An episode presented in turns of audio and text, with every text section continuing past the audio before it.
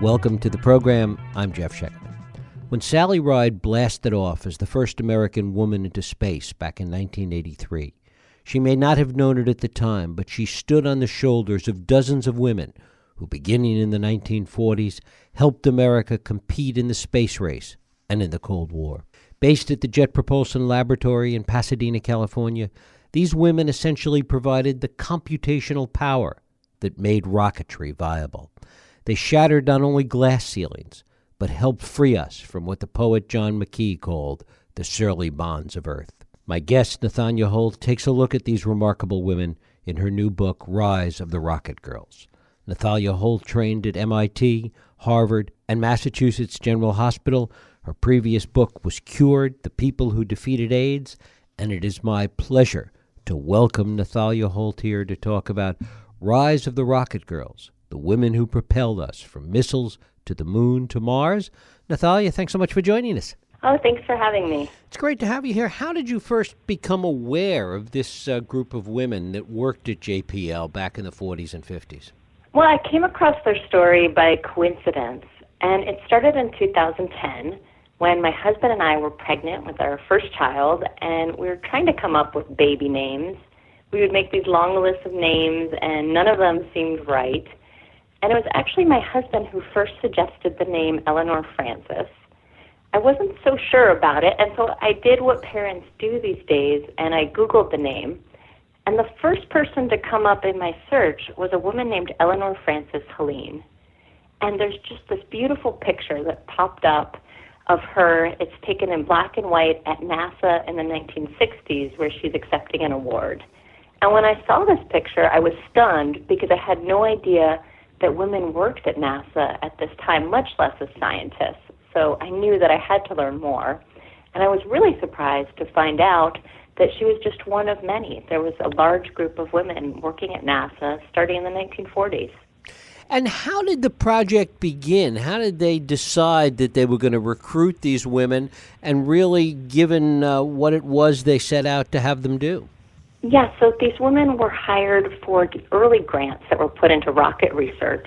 And these came about during during World War II, and they worked on early missiles and early projects like JATO that helped bring bombers into the air. And it ended up being an all women team because of kind of a funny reason, because at the time they were hiring men and women to be computers.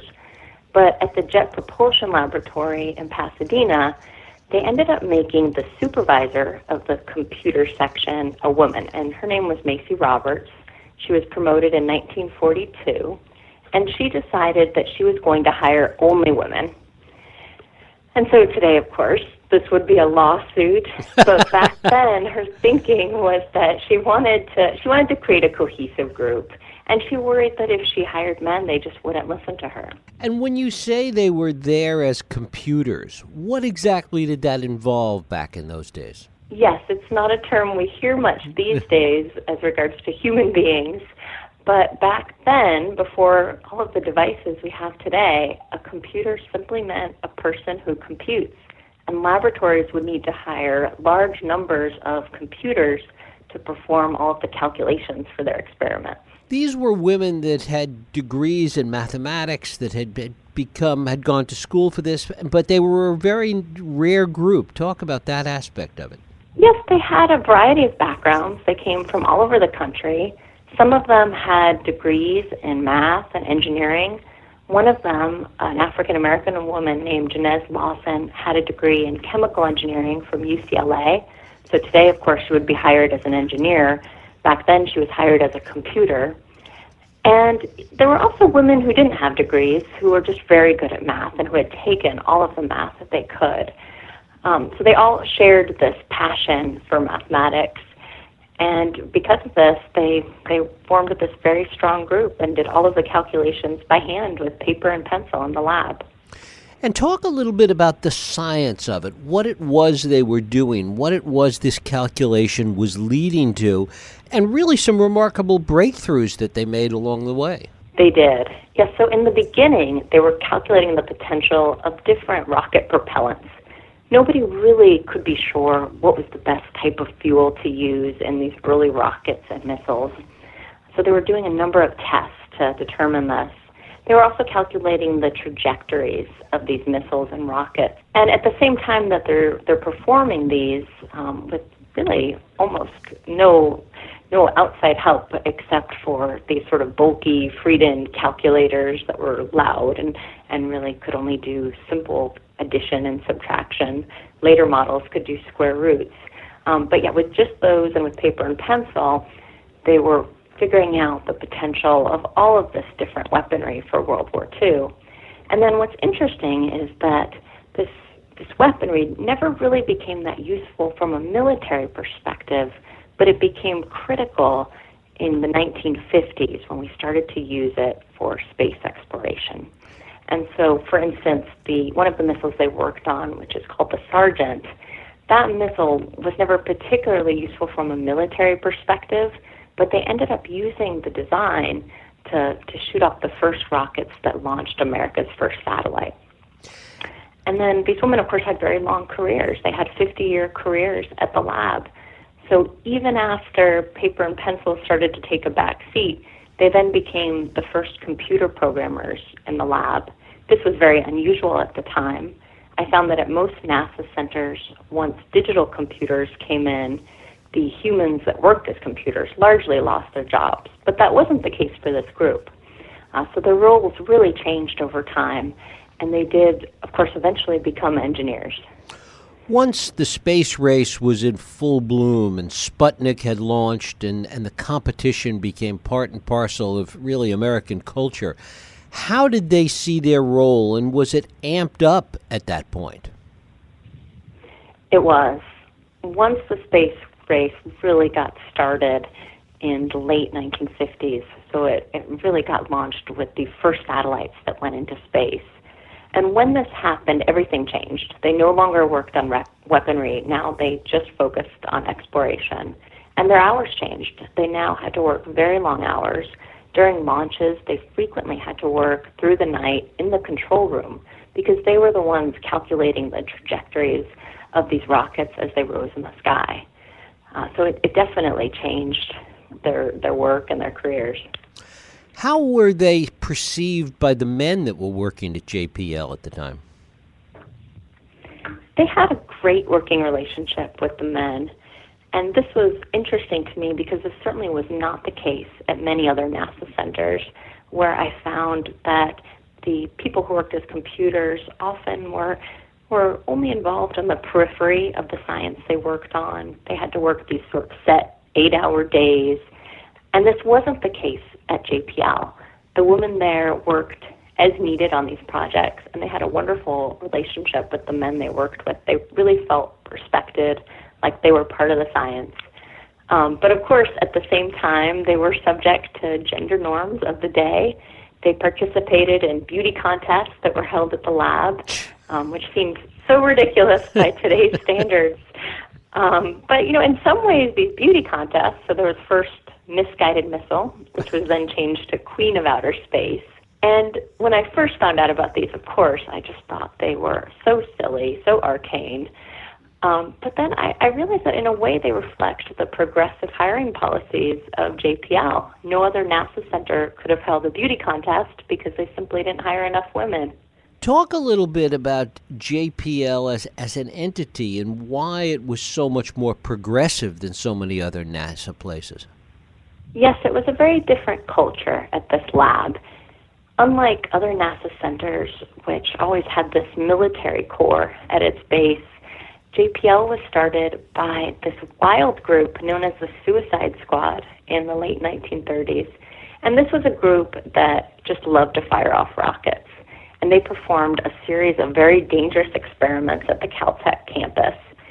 They shot up a fountain of nitrous dioxide that ended up ruining landscaping.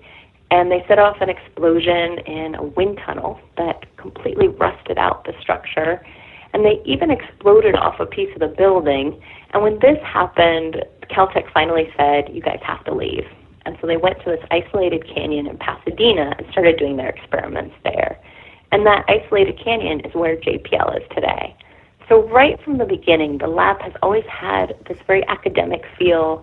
It's always been this rugged rebel place of scientists and engineers, and I, I think it still carries some of those characteristics today. Talk about the women that were more ambitious, that really wanted a bigger role in the science at JPL.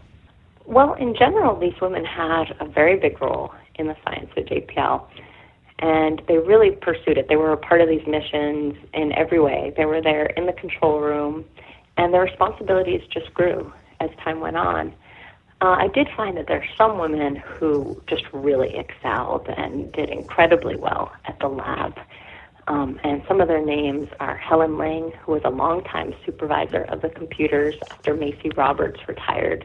She had a big role in bringing more women into the lab. And we really see this in the late 60s when, while the women finally became engineers, many engineering programs in the country were still closed to women. And so what Helen did was she brought in women who had degrees in math and in computer science, and then she encouraged them to go to night school. Hmm. And so because of her, we see so many women that are at JPL today that were hired by her and have had just incredible careers. One of them, who was hired by Helen, is named Sylvia Miller, and she was hired in the late 1960s as a computer. She's one of the last ones. She went to night school.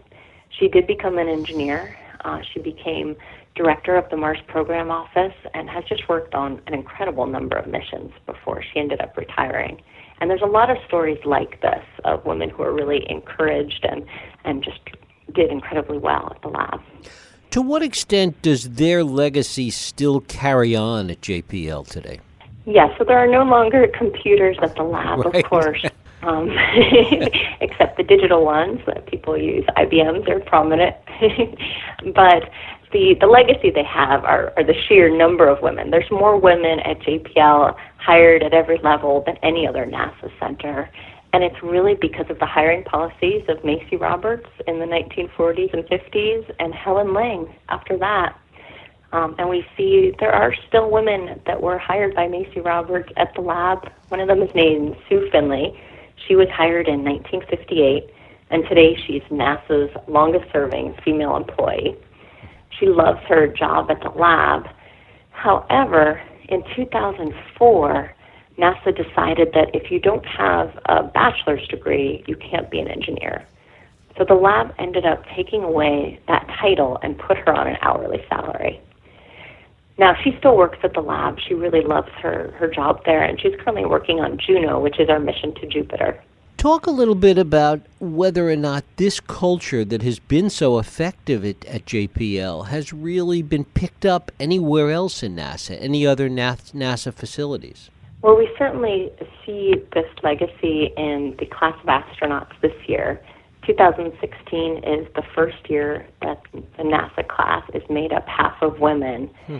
And this is just an incredibly exciting feat. These women are, are so amazing, so skilled, and I'm really excited to see what explorations they, they do next. Nathalia Holt. Her book is Rise of the Rocket Girls The Women Who Propelled Us from Missiles to the Moon to Mars.